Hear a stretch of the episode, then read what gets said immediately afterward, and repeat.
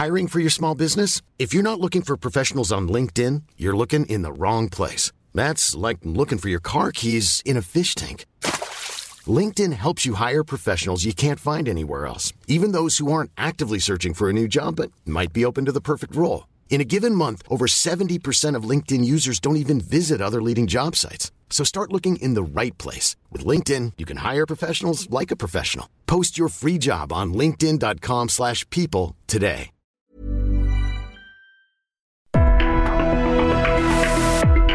Hablando fuerte, una visión actual del mundo laboral.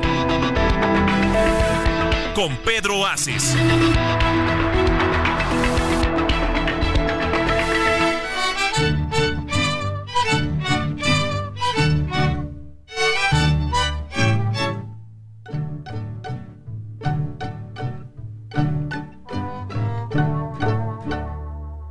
Acaba de una vez, de un solo golpe, ¿por qué quieres matarme poco a poco? Si va a llegar el día que me abandone, prefiero, corazón, que sea esta noche. Diciembre me gustó, pa' que te vayas, que sea tu cruel adiós mi Navidad. No quiero comenzar el año nuevo con este mismo amor que me hace tanto mal.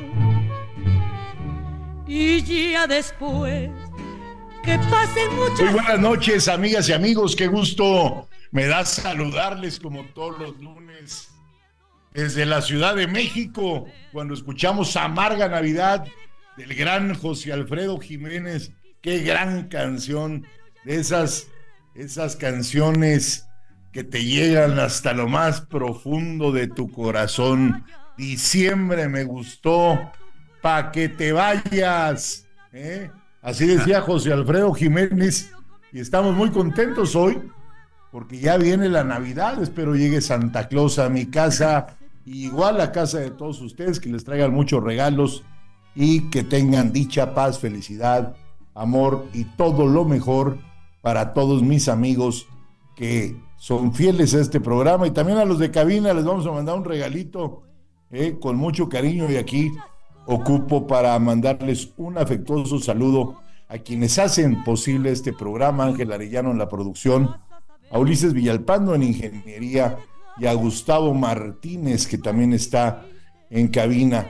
Y bueno, pues estamos transmitiendo a través del Heraldo Radio, la mejor cadena radiofónica de México, en el 98.5 de FM aquí en la Ciudad de México. Esto es Hablando Fuerte, yo soy Pedro Haces.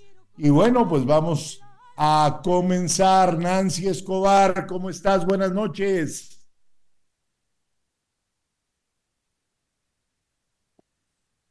Nancy. Buenas noches, senadora. ¿A poco no excelente esa canción para arrancar? Queremos recordarles que para ponerse en contacto con el senador tenemos las redes oficiales, que son Pedro Haces Oficial en Facebook, Instagram, TikTok y X. Y no olviden, pueden comunicarse a cabina en el número de teléfono 5580-681158. Muy bien, Nancy, pues ya lo oyeron ustedes, Pedro Haces Oficial en todas las redes, y muchas gracias a todos los que nos escriben diariamente, que nos siguen, que ven la agenda que llevamos día a día, ¿no? Y bueno, no quisiera yo empezar este programa sin mandarle un abrazo muy cariñoso a un joven que le tengo un gran aprecio, que es Alejandro Zúñiga, que el día de ayer lamentablemente pues perdió a su mami, falleció su mamá. De una manera triste, y desde aquí, Alejandro, mi abrazo fraterno, no solo mío, sino del de mi familia, de todo el equipo CATEM y de todo el equipo que hacemos posible este programa, tu programa. La verdad, sabes que te tenemos un gran afecto. Y bueno, Carlos Saavedra, ¿cómo estás?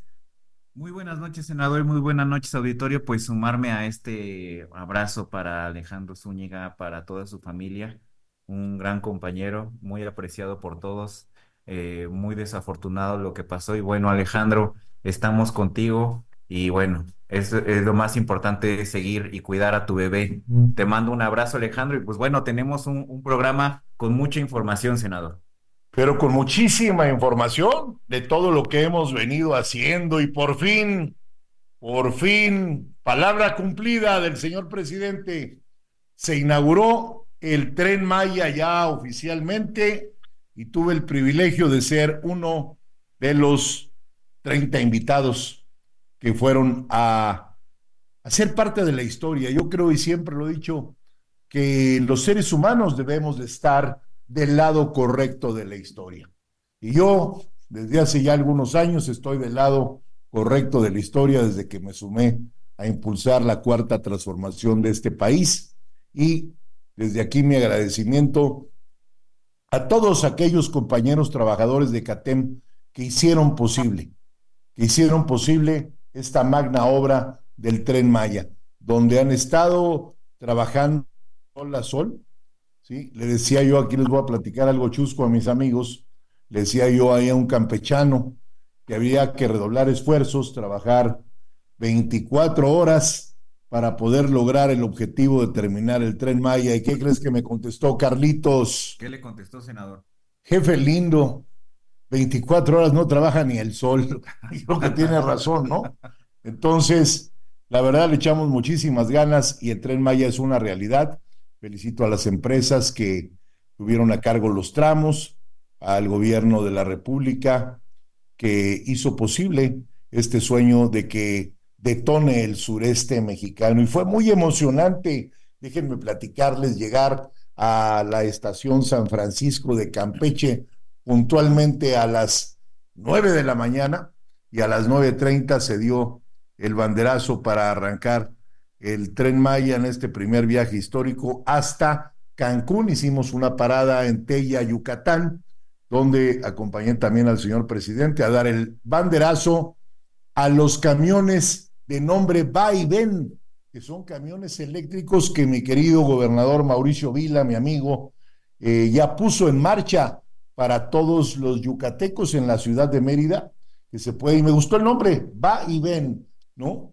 Entonces el presidente se los inauguró, le dio el banderazo de salida, estuvieron todo el gabinete en pleno, el secretario de la Defensa, el secretario de la Marina, el secretario de Hacienda, Raquelito Buenrostro, secretaria de Economía, y bueno, todos los secretarios, hasta Bartlett fue, o sea, todos estuvieron presentes y pues como dirigente nacional obrero me congratulo que haya sido yo invitado, el único invitado de todas las confederaciones obreras de este país, y estamos muy, muy contentos de ser parte de esta historia que se escribe un 15 de diciembre del 2023. Han pasado, Carlos Saavedra, ¿cuántos presidentes desde Porfirio Díaz, cuando inauguró el primer ferrocarril en nuestro país, hasta Andrés Manuel López Obrador? Se pueden imaginar si son, bueno, en aquel tiempo, antes de la Constitución del 17, que se promulga, donde presentamos el libro en Querétaro, en el Teatro de la República, bueno, ahí es donde ya se marca que los mandatos de los presidentes deben de ser por 6 años. Anteriormente, pues, se reelegían y tenían mandatos, interinatos y una serie de cosas que no estaban bien regulados. Porfirio Díaz, ¿sí?, entra en 1884, ¿sí?, su último periodo, porque recordemos que Porfirio, como la reelección en ese tiempo sí existía, pues creo que tuvo muchas, no sé exactamente cuántos, ahorita Carlos Saavedra les va a decir cuántas reelecciones tuvo Porfirio Díaz. Recordemos, bueno, pues nuestro primer presidente, ¿no?, que hubo en nuestro país, duranguense, ¿no?, que fue don Guadalupe Victoria, y de ahí pasaron muchos, hasta Santana, que dicen que era cojo y bailó Santana con las tierras para los gringos, ¿no? Te debes de acordar. Bueno, pues en todos esos años ¿sí? En esas décadas no hubo un presidente que impulsara el ferrocarril como lo está haciendo López Obrador hoy, con estas grandes obras como el transísmico, como el Tren Maya, como esa ruta que va ahora de Coatzacoalcos a Palenque también, y muchas otras. Hoy ya está conectado el país, y si lo ves, pues más allá de nuestras fronteras podemos conectar ya desde el Tren Maya, llegando a Palenque, tomas lo que viene siendo Palenque-Coatzacoalcos, y de Coatzacoalcos te subes al norte del país y vas a llegar hasta Canadá en tren ya sin ningún problema.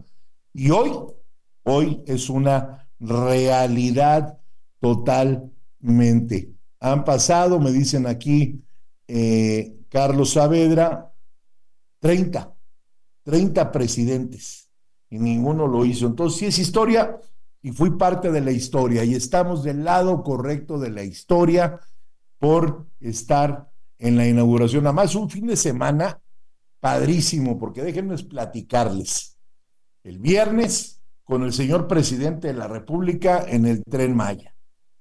El sábado con Claudia Sheinbaum, la recibo en territorio CATEM, en Aguascalientes, con todos los trabajadores de la industria automotriz, dentro de la planta Nissan, ¿no? Y me dicen que Porfirio Díaz se religió 7 veces se religió Porfirio Díaz. Y bueno, entonces el sábado, con Claudia Sheinbaum, candidata a la presidencia de la República, bueno, jurídicamente ahorita se dice precandidata única, ¿no? Y ya vendrá en los tiempos donde empezará su campaña. Ahí la recibí en Nissan Mexicana, donde conoció la planta, platicó con los trabajadores, intercambió puntos de vista importantes con ellos, con los directivos, con nosotros los sindicatos, con los trabajadores, y creo que se fue muy, muy contenta. Después en la noche tuvimos la tradicional posada CATEM, donde celebramos con todo, contentos.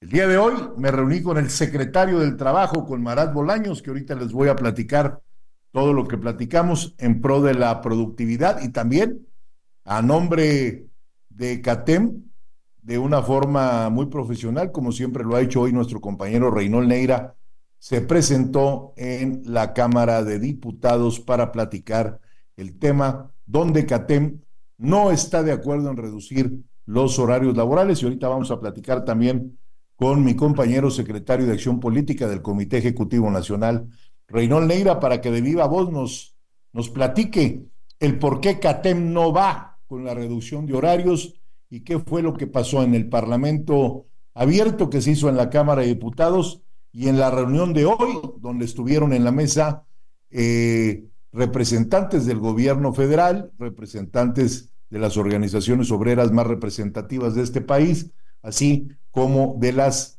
confederaciones patronales más representativas de este país. Y bueno, fíjate qué fin de semana, Carlos. A mi juicio, Claudia será la próxima presidenta. Totalmente. Es lo que yo quiero, para que haya continuidad, para que haya un segundo piso de la cuarta transformación, para que siga todo eso bueno que López Obrador ha iniciado, que alguien le dé continuidad, no que llegue alguien a decir, no, esto está mal, como siempre vemos que pasa en México. Y todo lo bueno que hace un presidente que no le da tiempo en 6 años de poder consolidar los proyectos, llega el que sigue y dice, esto no camina, porque no camina, son unos rateros, esto se fue, no lo hicieron bien, ¿sí? Entonces hoy yo estoy seguro que la continuidad de esta cuarta transformación para nuestro país solo puede estar en manos de el personaje que está como candidata, que es Claudia Sheinbaum. Entonces fíjate qué fin de semana, el viernes con el presidente, el sábado con la próxima presidenta, el lunes con el secretario del Trabajo. Creo que seguimos trabajando a marchas forzadas en pro de la prosperidad de este país. Debemos de seguir impulsándola todos, empresarios, trabajadores, gobierno, para que con productividad, mayor trabajo, ¿sí? No reducir horas de empleo. Fíjate qué incongruencia. Quieres bajar de 48 a 40 horas y quieres agarrar flat a todos. No, hay que ir por secciones. Los bancos trabajan 40 horas. La burocracia trabaja 40 horas, no trabajan ni sábados ni domingos. 8 horas por día, por 5 días, de lunes a viernes son 40 horas. Hay empresas que tienen que trabajar por los contratos y compromisos que tienen 3 turnos. Empresas que trabajan 24 horas, ¿sí? Y hay trabajadores jóvenes que quieren trabajar más de 8 horas. Lo que necesitamos son mejores salarios, no reducir los tiempos productivos. Los países en el mundo, y hay que voltear a Asia, que no se ha estancado, que está prosperando cada vez más, porque Europa... Las formas de Europa y las formas de Estados Unidos, con todo respeto, están estancadas. Nosotros tenemos que copiar los modelos que están avanzando hoy, y los modelos que avanzan son los modelos asiáticos. Yo te puedo dar un ejemplo. Hace 3 décadas, Cuba y Singapur estaban en la misma altura, en la misma economía, con pobreza extrema. Hoy Singapur es una joya de la corona en Asia. Y hoy Cuba está peor que nunca. Entonces hay que copiar ese tipo de modelos donde la productividad cada día está con un mayor impulso por parte del sistema tripartita, donde los trabajadores cada vez trabajan más, donde los empresarios cada vez arriesgan más su capital y donde los gobiernos cada vez den mayor facilidad para poder crear empleos. Y los empleos solo se pueden crear cuando hay nuevas fuentes de trabajo que creen en México, que hay capitales que vienen, que invierten, y que tenemos la obligación de impulsarlos en todo momento. Hoy tú vas a Asia y ves esa China de 30 años antes y esta de 30 años después, y es otra cosa, cómo vienen estructurando el desarrollo, cómo vienen estructurando la infraestructura, cómo vienen desarrollando la vivienda, cuánta agua, cuántas áreas verdes por cada uno de los habitantes, y van construyendo sus mini ciudades dentro de una ciudad. Lo vimos, y tú estabas conmigo en esa ciudad que me fascinó. Impresionante. ¿Sí? En Shanghái, un lugar de primerísimo mundo, ¿sí? Dejando el China antiguo, que tiene hoy muchas cosas que ver en Beijing, que realmente es un nombre comercial, y la capital es Pekín, pero Shanghái es un ejemplo. Fuimos al museo, ¿sí?, del crecimiento y de la infraestructura. Entonces eso es lo que hay que copiar. Hoy estamos en una revolución, en varias partes del mundo ya entró la revolución industrial 5.0. Aquí en América seguimos en la 4.0, esa revolución digital que le da tanto impulso a la mecatrónica, a la robótica, a la inteligencia artificial, y que ya se va al 4.0 y ya viene el 5.0. Entonces tenemos que estar preparados, tenemos que trabajar más, ¿sí?, pero ganar mejor. ¿De qué te sirve que haya, como lo dije yo en el Congreso de CATEM, que se toquen el corazón los empresarios y que el gobierno ayude para un aumento? Se dio al 20%.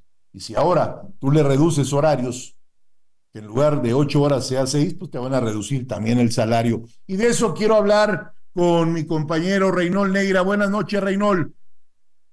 Muy buenas noches, compañero y amigo Pedro Haces, me da mucho gusto. Saludos al auditorio. Pues platícale un poquito aquí a nuestro auditorio de cómo se han venido dando las cosas desde que se nos invitó al Parlamento Abierto en la Cámara de Diputados, donde en una primera instancia, a nombre de CATEM, la Confederación Moderna de México, la Confederación Autónoma de Trabajadores y Empleados de México, tú como representante de la misma en ese foro tan importante, vas en contra de la reducción de los salarios. Adelante.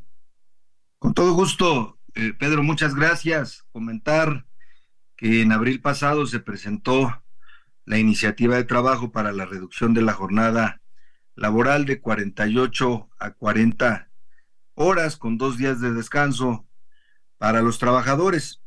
Esta se discutió en la Comisión de Asuntos Constitucionales, y a partir de ahí, antes de pasarla al Pleno para su discusión, se determinó crear una serie de parlamentos abiertos en la cual se escuchara las diferentes posturas del sector económico, del gobierno, de las centrales obreras de este país, a efecto de poderla sustentar y fortalecer.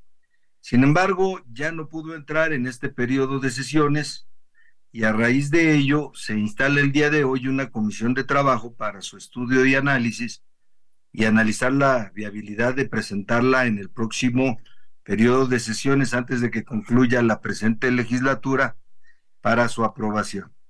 Y efectivamente, la postura de la Confederación Autónoma de Trabajadores y Empleados de México fue en el sentido de no apoyar esta reforma en principio, no porque no estemos de acuerdo con trabajar menos, sino porque mientras no resolvamos el problema del salario, un salario justo, un salario digno, que alcance para todo aquello que establece la Constitución, para satisfacer las principales necesidades de una familia obrera, pues no podemos pensar tampoco en trabajar menos. También consideramos que era una iniciativa aislada, una iniciativa no nueva, una iniciativa que hace más de 50 años se presentó y se ha discutido. Se discutió en los 70s y se discutió en los 80s. Y con todo el apoyo en aquel entonces de la CATEM y del propio don Fidel Velázquez, no pasó la iniciativa porque no había las condiciones para que ésta se aprobara. ¿Qué quiere decir esto? Que una jornada reducida estaría obligando a la contratación de horas extras, a la elevación de costos y desde luego a la elevación de precios, lo cual nos llevaría nuevamente a una carrera inflacionaria. Sí, a esa carrera que en los 70s y en los 80s a quien más afectó fue a la clase trabajadora, precarizando el poder adquisitivo del salario.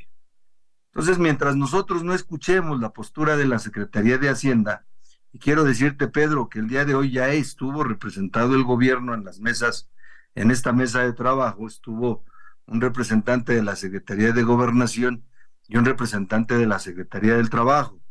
Habría que sumar, y así lo propusimos el día de hoy, a la Secretaría de Hacienda. Nos interesa escuchar la posición de quien rige la economía de este país para generar certidumbre y que el aprobar una iniciativa de este calado no venga en perjuicio de los trabajadores con una carrera inflacionaria. También, de alguna suerte, destacamos el hecho de que independientemente de los incrementos a los salarios mínimos, ¿sí?, que afecta o beneficia alrededor de unos 3 o 4 millones de trabajadores que se encontraban en esta condición o se encuentran en esta condición de percibir un salario mínimo, pues la mayoría, los otros 19 millones de trabajadores formales, están muy por encima de los mínimos. Y es a través de la negociación colectiva como logramos ir incrementando los salarios por encima de la inflación para que estos no se precaricen de nuevo. Entonces, nuestra posición será siempre en el sentido de resolver el tema del salario. En el momento que contemos con un salario suficiente, pues estaremos pensando en trabajar menos, mientras sería muy complicado trabajar menos. Hubo una postura muy interesante hoy del diputado Fernández Noroña en el sentido de que en el sistema económico mexicano alrededor del 70% de las utilidades que generan las empresas se queda en manos de los empresarios y solo un 30% se distribuye a través de los salarios. En Estados Unidos es a la inversa. Entonces, quizás antes de aprobar una reforma de estas dimensiones, tengamos nosotros que pensar en estrategias novedosas que nos permitan una mejor distribución de esta riqueza para que el 70% se reparte entre los trabajadores y el 30% vaya a parar a manos de los empresarios. Otra postura muy importante es en el sentido de escuchar al gobierno empleador.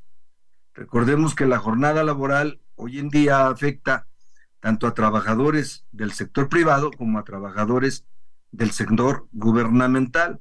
Mi estimado Reynol, vamos a ir a un corte comercial y vamos a regresar contigo porque es muy interesante todo lo que le estás platicando al auditorio de la posición que está tomando CATEM ante la reducción de la jornada laboral. Vamos a un corte comercial, regresamos aquí en Hablando Fuerte. Soledad. ya te encuentras brindando en tu alegría. Algún recuerdo de mi amor te llegará. Estás escuchando Hablando Fuerte, el sindicalismo de hoy en la voz de Pedro Haces.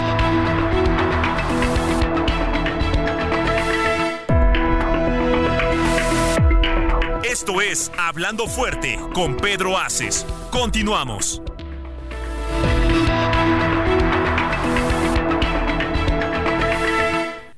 La blanca Navidad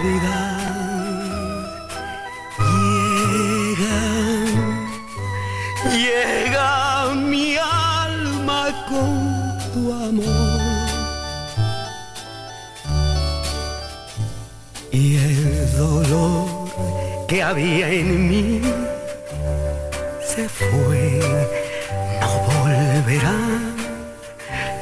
Si tú vas a vivir cerca de mí, mi blanca Navidad, tú eres, ya no habrá noche triste en mí. Mientras tú... Amigas, amigos, ya estamos de regreso cuando son 9:31 p.m. Aquí en su programa Hablando Fuerte con Pedro Haces. Y bueno, estamos hablando sobre el tema de la reducción, la posible reducción de la jornada laboral y todo lo que es nuestra posición, y lo hemos demostrado que hay que ser congruentes en la vida y no solo ser irresponsable y manipulador y sobre todo protagonista queriendo impulsar la disminución de la jornada laboral como lo hace esta diputada y como ya también lo dijo el compañero Reynol Neira, que hace 50 años pues se quiso hacer en México esa reducción. Fidel Velázquez la impulsó, pero no se pudo lograr. Y yo creo que ahora... Hey, I'm Ryan Reynolds. Recently, I asked Mint Mobile's legal team if big wireless companies are allowed to raise prices due to inflation. They said yes. And then when I asked if raising prices technically violates those onerous two-year contracts, they said, what the f*** are you talking about, you insane Hollywood ass So to recap, we're cutting the price of Mint Unlimited from $30 a month to just $15 a month. Give it a try at mintmobile.com/switch. $45 up front for 3 months plus taxes and fees. Promo rate for new customers for limited time. Unlimited more than 40 gigabytes per month. Slows full terms at mintmobile.com.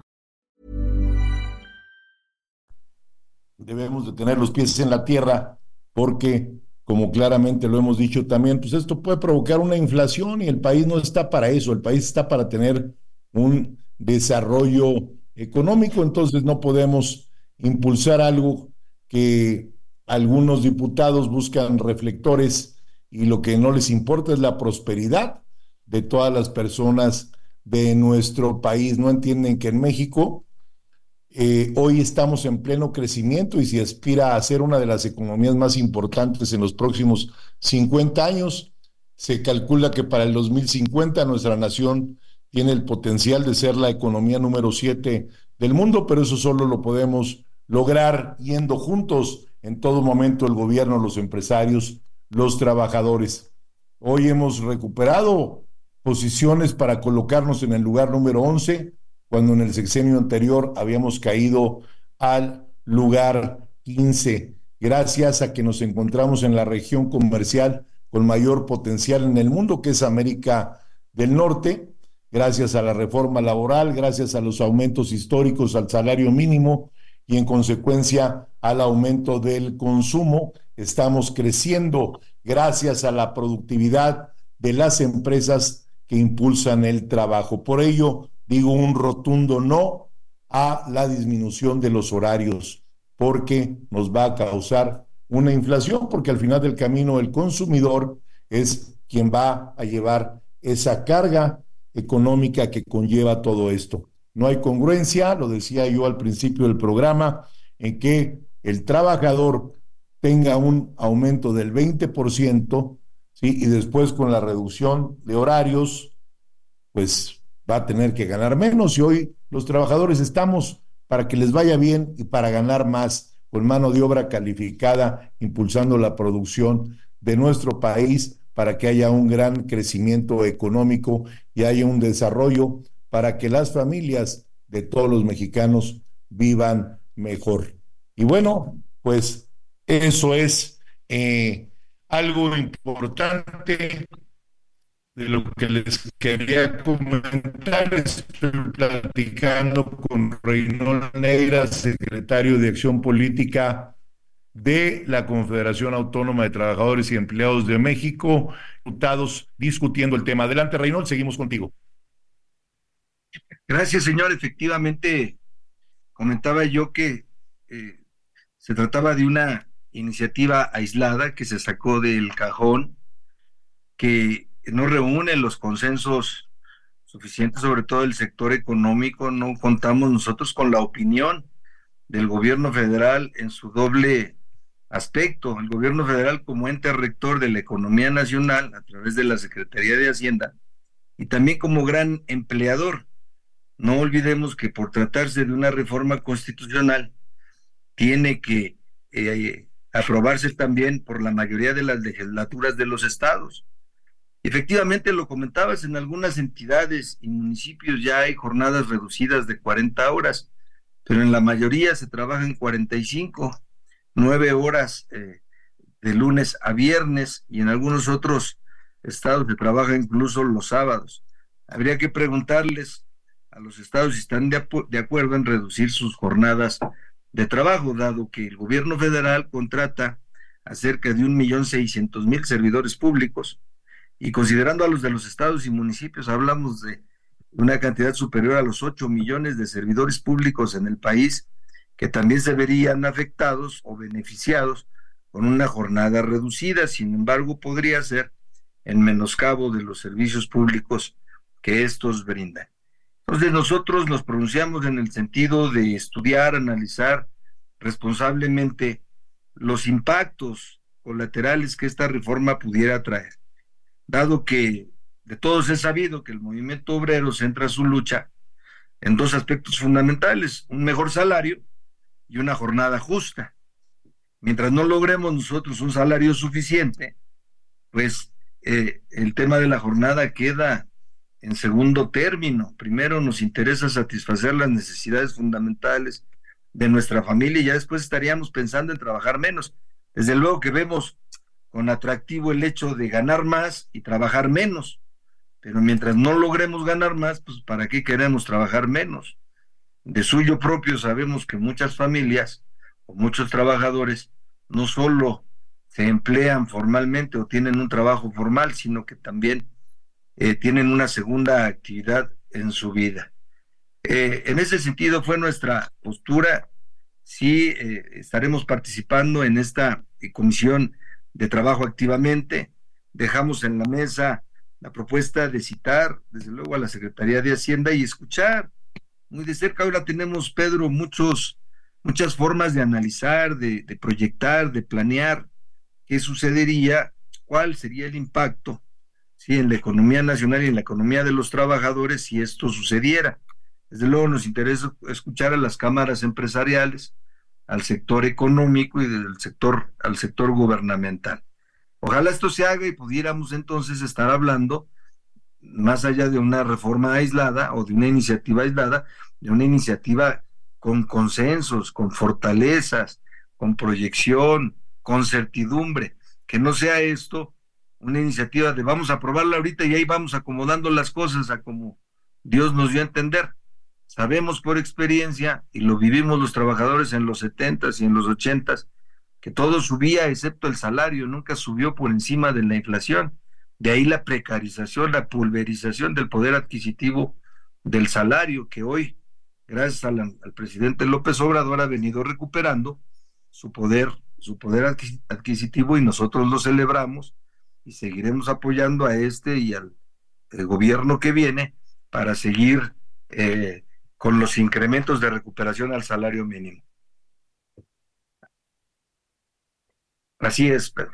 Pues excelente la postura que haces, compañero Reynol Neira, en la Cámara de Diputados, y bueno, pues vamos a esperar a ver qué pasa en la próxima legislatura, donde seguramente estarás representando a la Confederación, porque es un tema que traes desde el origen, y quién mejor que tú, un hombre con tanta experiencia, que naciste en el sindicalismo, que conoces de muchas décadas lo que ha venido pasando en este país, que eres cofundador junto conmigo de la CATEM hace 15 años, y que eres parte del equipo de CATEM en primera línea. Pues agradezco mucho, Reynol Neira, que hayas estado en los micrófonos hoy explicando clara y puntualmente lo que va sucediendo, y qué bueno que venga el secretario de Hacienda a la próxima reunión, que me imagino que será por allá de febrero, ¿no? Cuando se dé, porque es muy importante hablar del tema económico. Yo decía que ahora el nearshoring, hoy lo platicaba yo con el secretario del Trabajo, con el que me reuní largamente,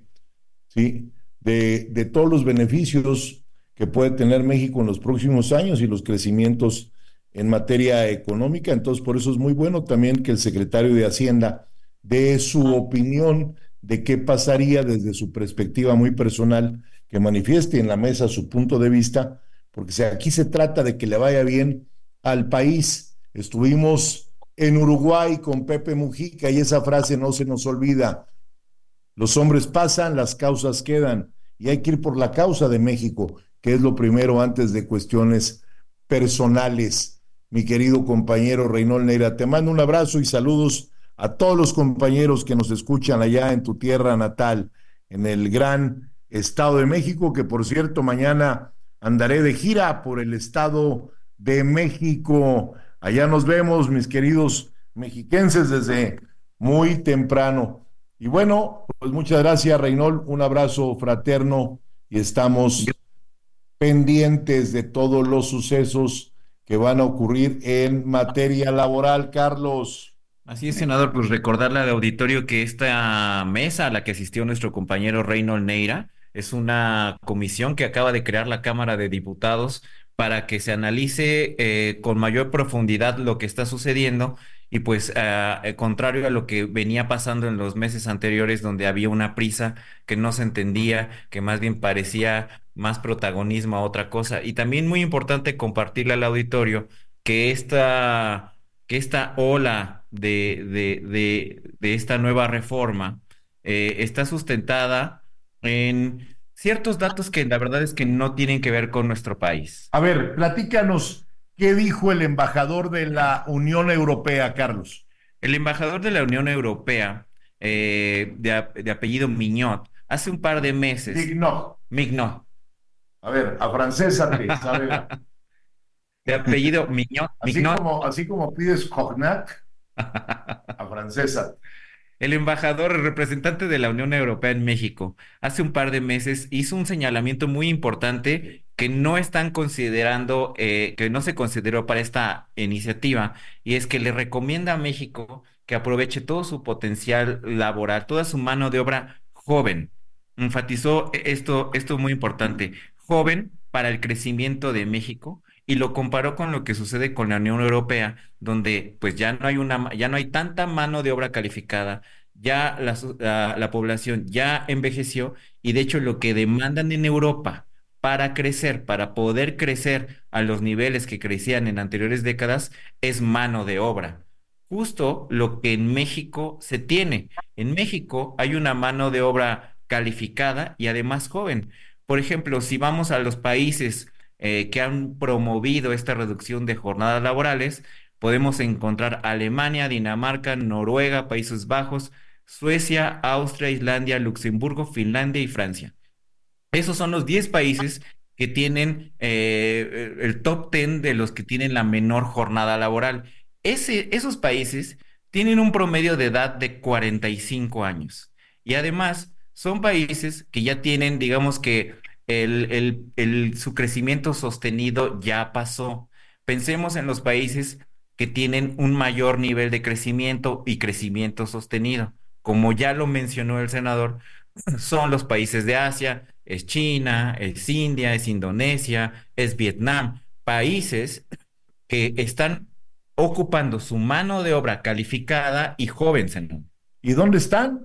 en Asia. En Asia. Entonces me da la razón el embajador de la Unión Europea. Me da la razón a lo que le comento al auditorio, que hay que ver los modelos de crecimiento económico y de productividad que tiene Asia. Eso es sumamente importante, por eso qué bueno que lo estás mencionando, Carlos. Eso es muy, muy importante.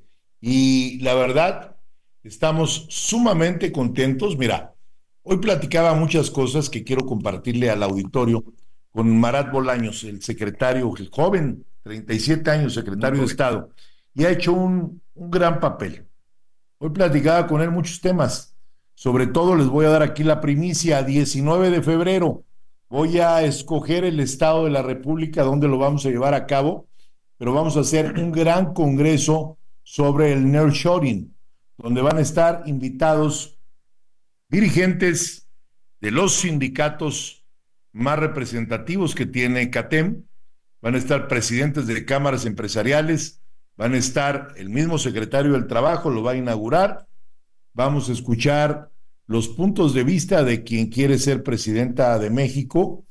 Vamos a tener también a los empresarios más importantes que más fuentes de trabajo nos dan. Y es el día 19 de febrero, son 2 días de congreso, van a ser 19 y 20 de febrero y vamos a estar transmitiendo en vivo porque es lunes, el día 19 de febrero. Y hoy lo platiqué con el secretario, ¿no?, de todos los beneficios que nos va a traer las inversiones que vienen a México, que de veras, así como tienen ese gran programa que es Jóvenes Construyendo el Futuro, nos enfoquemos a hacer ingenierías, a hacer carreras técnicas en mecatrónica, en robótica, para que mientras se construye una planta de trabajo, puedan estudiar 2 años. Las plantas se construyen sobre 24 meses. Entonces, esos 24 meses los jóvenes puedan estudiar, porque las máquinas no se hicieron solas. Y si no, aquí está Reynol todavía en línea, nos puede profundizar más el tema. Hoy necesitamos quien les dé ese mantenimiento, que no vengan los coreanos, que no vengan los japoneses, que no vengan los alemanes a dar servicio, que jóvenes mexicanos con muy buenos salarios puedan darle ese mantenimiento a toda esa maquinaria. El sábado que estuve con Claudia Sheinbaum, que la recibimos en Nissan Mexicana en Aguascalientes, les quiero decir que cuando esa planta aperturó, a los pocos años, había 30,000 trabajadores. Hoy entre las dos, entre Morelos y Aguascalientes, tienen 10,000, porque ya todo es robotizado, todo es mecanizado. Entonces, cuando hay una falla de un robot de los que tienen líneas de producción, tiene que venir gente extranjera a darles mantenimiento. ¿Por qué no les vamos a dar oportunidad a todos esos jóvenes mexicanos de que puedan estudiar una carrera técnica en mantenimiento en esa ingeniería robótica? ¿Cómo es eso, Reynol? ¿Qué opinas? Totalmente de acuerdo, señor. Debemos de incidir en las carreras técnicas, que en México no son malas. Hay instituciones múltiples en materia tecnológica. Nuestra mano de obra es destacada. Lo importante será mejorar las condiciones de estos trabajadores para incrementar la eficiencia. Creo que México está preparado para recibir esas inversiones, ese capital y esas empresas con la mayor disposición, siempre y cuando, desde luego, a cambio de esa mano de obra calificada, preparada, profesionalizada, recibamos mejores condiciones de trabajo en principio, un buen salario, un mejor salario, y posteriormente, ¿por qué no? Quizás también en pensar en trabajar jornadas reducidas, dado que las máquinas estarán haciendo el trabajo permanente, el trabajo constante en cada una de las factorías y empresas de este país.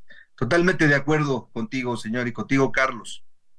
Y es que lo que estás diciendo, Reynol, es muy importante porque, contrario a lo que se piensa, que el futuro va a ser de la robótica y de las máquinas, más bien, si un sindicato capacita bien a sus trabajadores y se hace responsable de su capacitación, sí, una política pública en torno a ello, el futuro va a ser de las personas que van a operar, que van a dar mantenimiento y que van a dar seguimiento a las máquinas y a la robótica. Eso es muy importante, es darle, en lugar de estar pensando en reducir las jornadas laborales, se debería estar pensando en políticas públicas para la capacitación de los trabajadores, para darle herramientas a los trabajadores, en lugar de circunstancias que son un balazo al pie, ¿no, Reynol? Eso es muy importante. Sí, totalmente, se pensó en la revolución industrial que la máquina iba a desplazar al hombre, y fue por el contrario, se incrementó la productividad y se requirieron más máquinas, pero también muchísima mano de obra. En México hoy, con la relocalización de las empresas, se espera que América del Norte retome el primer lugar en materia de producción y de productividad y competitividad, y para ello México está llamado a aportar lo mejor que tiene, que es su mano de obra. Entonces sí, efectivamente estaremos más robotizados, pero se incrementará la producción que exige el mundo, tendrá que ser suficiente, y lo cual requerirá mucho más mano de obra. De hecho, México está demandando ahorita cerca de 1,700,000 de mano de obra. Dicho sea de otra manera, hay oferta para 1,700,000 trabajadores. Queremos desde luego cubrir esa demanda y crecer en capacidad de mano de obra calificada para poder atender toda la inversión que va a llegar al país, y desde luego América del Norte. Totalmente de acuerdo contigo, Reynol. Mayor productividad, mayores empleos, que Robin se ponga a trabajar también, ¿no? Sí, bueno, un saludo a Robin. Seguramente debe estar trabajando, Robin. Hombre, que en su vida ha trabajado. Pero bueno, oye, pues tenemos temas muy interesantes también pasando. Estuviste presente en el informe del presidente del Tribunal de Conciliación y Arbitraje, de Plácido Morales. ¿Cómo te fue ahí, Reynol? Muy bien, señor. Un informe muy ejecutivo, donde estuvo reunido pues toda la representación burocrática, las principales federaciones de trabajadores al servicio del Estado, abogados, un informe pulcro, ejecutivo, con buenas cifras, con un buen número de asuntos resueltos, la mayoría de asuntos resueltos, y vale la pena destacarlo a través de la conciliación, que desde luego en el sector burocrático también tendrán que ser escuchadas las grandes organizaciones representativas de los trabajadores en el tema de la jornada, porque como decía hace ratito, la jornada laboral en el 123 atañe desde luego al apartado A y al apartado B. Es una jornada que obliga a todos, no es como la reforma pasada, que únicamente afectó al apartado A, al sector privado.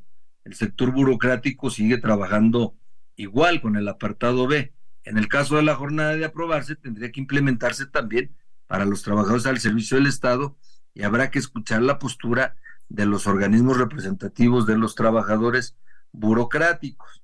Pero don Plácido Morales, muy elocuente como es su estilo, con mucha pulcritud pudo rendir cuentas del trabajo realizado en un año por parte del tribunal.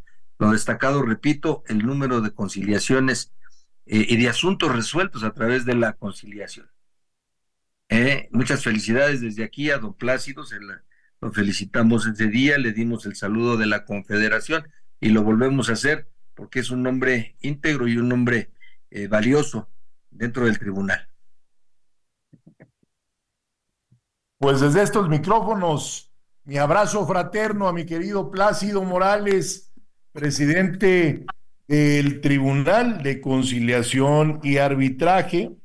Fíjate que también no les platiqué, el lunes nos reunimos con todos los párrocos de Tlalpan, para darles el abrazo navideño allá de mi tierra.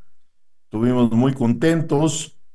El miércoles también tuvimos una reunión muy interesante con Carlos Slim, con la gobernadora de Guerrero, con presidentes de cámaras muy importantes como Francisco Cervantes del Consejo Coordinador Empresarial, estuvo gente de la FAO, de la ONU, y un servidor representando a los sindicatos, donde vamos a impulsar la reconstrucción de Acapulco. Ya tenemos tiempos, todo el tema coordinado por el ingeniero Carlos Slim, y va a ser una cosa buenísima para que Acapulco tenga vida muy, muy pronto. De la misma forma, desde aquí le mando un abrazo fuerte a el señor gobernador de Puebla, a mi querido Sergio Salomón, quien dio su primer informe de gobierno, y ahí estuve acompañándolo.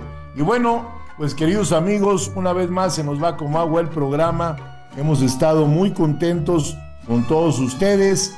Les mando un abrazo, feliz Navidad, y nos escuchamos el próximo lunes 25 de diciembre.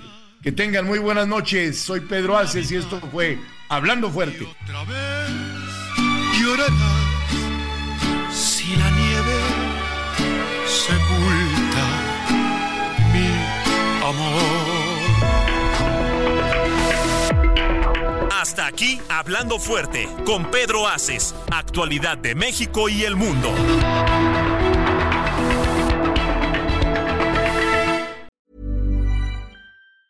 Mom deserves the best, and there's no better place to shop for Mother's Day than Whole Foods Market. They're your destination for unbeatable savings, from premium gifts to show-stopping flowers and irresistible desserts. Start by saving 33% with Prime on all body care and candles. Then get a 15-stem bunch of tulips for just $9.99 each with Prime. Round out Mom's menu with festive rosé, irresistible berry chantilly cake, and more special treats. Come celebrate Mother's Day at Whole Foods Market.